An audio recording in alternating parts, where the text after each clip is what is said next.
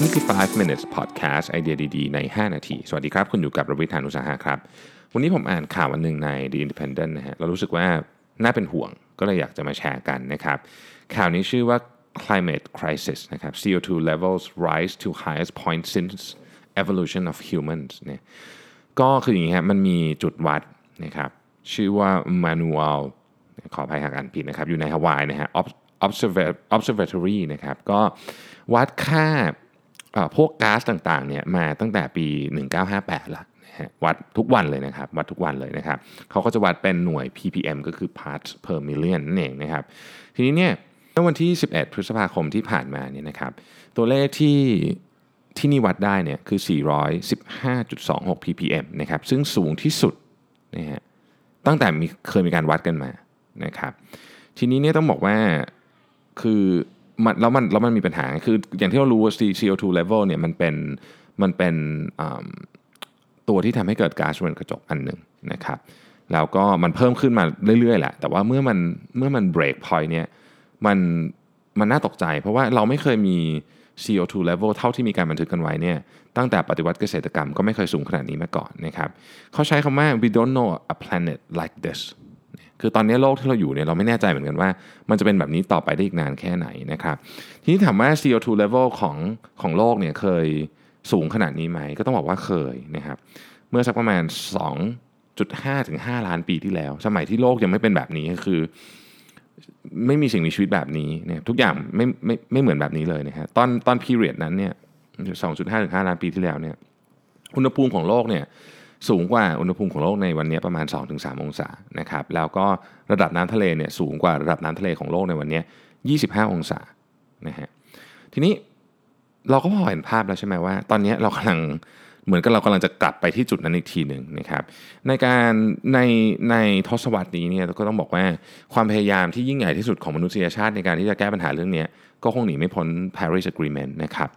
ซึ่งเกือบทุกประเทศเซ็นนะฮะมีสหรัฐอเมริกาและบางประเทศเท่านั้นที่ไม่ได้เซ็นนะครับก็คือตอนนี้ Paris Agreement เนี่ยหัวใจหลักของมันเลยคือว่าจะต้องหยุดการเพิ่มขึ้นของอุณหภูมิโลกเนี่ยไว้ที่ 1.5 องศาเซลเซียสให้ได้ 1.5 องศาเซลเซียสนี่เทียบกับอะไรเทียบกับยุคก่อนปฏิวัติอุตสาหกรรมนะครับแต่ประเด็นก็คือว่ารายงานฉบับหนึ่งของ UN เนี่ยเมื่อปีที่แล้วเนี่ยออกมาบอกว่าคือการเพิ่มขึ้นของก๊าซ CO2 แล้วก็บรรดาก๊าซเรือนกระจกทั้งหลายเนี่ยนะครับก็ยังทำให้เรามีโอกาสที่จะเพิ่มทะลุ 1.5 องศาอยู่ดีนะครับซึ่งเวลาจะเป็น2030 2050ไม่รู้นะครับแล้วก็ถ้าเกิดว่าเรายังคงทำแบบนี้อยู่เนี่ยภายในสิ้นศตวรรษนี้นะฮะอุณหภูมิของโลกจะสูงขึ้น3องศาซึ่งตอนนั้นเนี่ยโลกก็จะเป็นอีกเรียกว่าเป็นดาวอีกดวงเลยก็ว่าได้นะครับเขาบอกว่าเมื่อเราถึงจุดที่อุณหภูมิโลกเพิ่มขึ้น2องศาเนี่ยนะครับปะการังจะตายหมดนะครับแล้วก็อาร์กติกในช่วงซัมเมอร์เนี่ยจะไม่มีน้ำแข็งเลยนะฮะจะมีพืชและสัตว์เป็นหลักแสนหลักล้านสปีชีส์เนี่ยสูญพันธุ์ไปนะครับแล้วก็ประเทศที่อยู่ในเขตที่มีความเสี่ยงเนื่องจากว่าพื้นที่ความสูงจากระดับน้ำทะเลน้อยเนี่ยนะครับมีโอกาสที่จะหายไปเช่นบังกลาเทศเวียดนามมัลดีฟเป็นต้นนะฮะแล้วก็พืชผลทางการเกษตรจะผลผลิตเนี่ยจะลดลงอย่างมหาศาลเลยโดยเฉพาะในเขตซับซาฮารันแอฟริกาซึ่งเป็นเขตที่ยากจนอยู่แล้วนะครับแล้วก็ในเขตเซาท์อีสต์เอเชียก็คือแถวบ้านเรานะฮะแล้วก็เซ็นทรัลกับเซาท์อเมริกาคือประเทศเหล่านี้อย่างที่บอกนะฮะอยู่แถวเส้นศูนย์สูตรเนี่ยก็จะโดนหนักนะครับดังนั้นเขาบอกว่าถ้าเกิดว่าเราอยากจะช่วยกันเนี่ยสิ่งเดียวที่ทำได้คือเราจะต้องไม่ทำให้อุณหภูมิของโลกเนี่ยเพิ่มเกิน 1.5 องศาเด็ดขาดไม่งั้นเนี่ยอย่างที่บอกฮะมันจะอยู่ในจุดที่เราไม่สามารถย้อนกลับมาแก้ไขอะไรได้อีกแล้วนะครับแต่แค่ 1.5 องศานี่ก็เรียกว่าเป็นงานใหญ่มากแล้วสำหรับทุกประเทศที่ต้องร่วมมือกันนะครับคือต้องบอกว่าพอดแคสต์ของ Mission to Moon ของ 5 Minutes เนี่ยครับ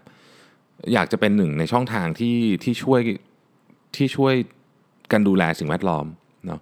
คือเราเป็นคนตัวเล็กๆฮะก็คงจะทำอะไรได้ไม่มากแต่ผมเชื่อว่าคนตัวเล็กๆรวมๆกันเยอะๆเนี่ยเปลี่ยนแปลงอะไรได้เยอะนะฮะเราเองก็เริ่มต้นเนาะพยายาม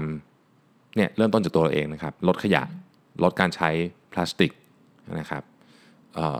ลดสิ่งฟุ่มเฟือยที่มันไม่ดีกับสิ่งแวดล้อมนะครับแล้วก็ผมเชื่อว่าถ้าเกิดทุกคนทำนะเราก็จะมีโลกดีๆให้กับลูกหลานของเราต่อไปนะฮะขอบคุณที่ติดตาม5 Minutes ครับสวัสดีครับ